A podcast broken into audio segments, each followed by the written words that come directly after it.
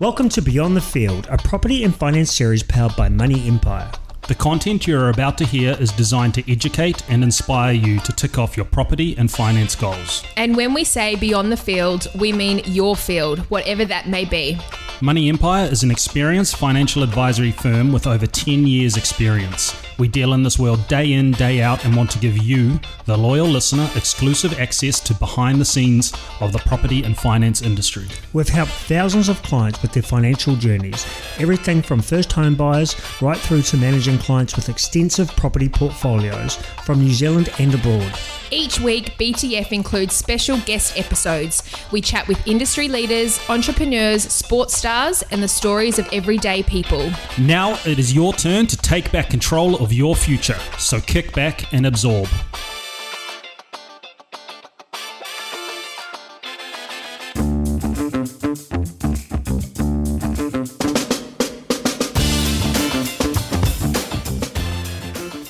My name's Cam Ostrom. I'm Goran Wonka. I'm Isa Nasiwa. Today, that was a good intro, Nasiwa. Today, the topic is, and we're going to talk about this because it was in the media, why ASB introduced speed limits or LVRs on new builds for investment. So they were at 80%, and then all of a sudden, ASB turned the tap off and said investments for new builds will be at 60% LVR, Goran. I think they turned that tap back on in terms of the speed limits just from public backlash, what we discussed earlier, and having the actual need to open up that for housing is, is critical, not just for ASB, but all the banks. All the other banks didn't actually make this move, but I think there was a lot of talking behind the scenes, um, what was going on with um, the LVR rules, that they would re- they would reintroduce this. So we know that the Reserve Bank set out a policy that new build houses, either brought off a developer uh, or plans, uh, and title that was issued within the six month period would be exempt from loan to value ratio rules, and they would be at eighty percent. And for some reason, yeah, ASB changed that. Do you think it was to do with the time of the market, the flow of business they were receiving, or do you think there was other attributes at play? And this is your personal opinion, guys.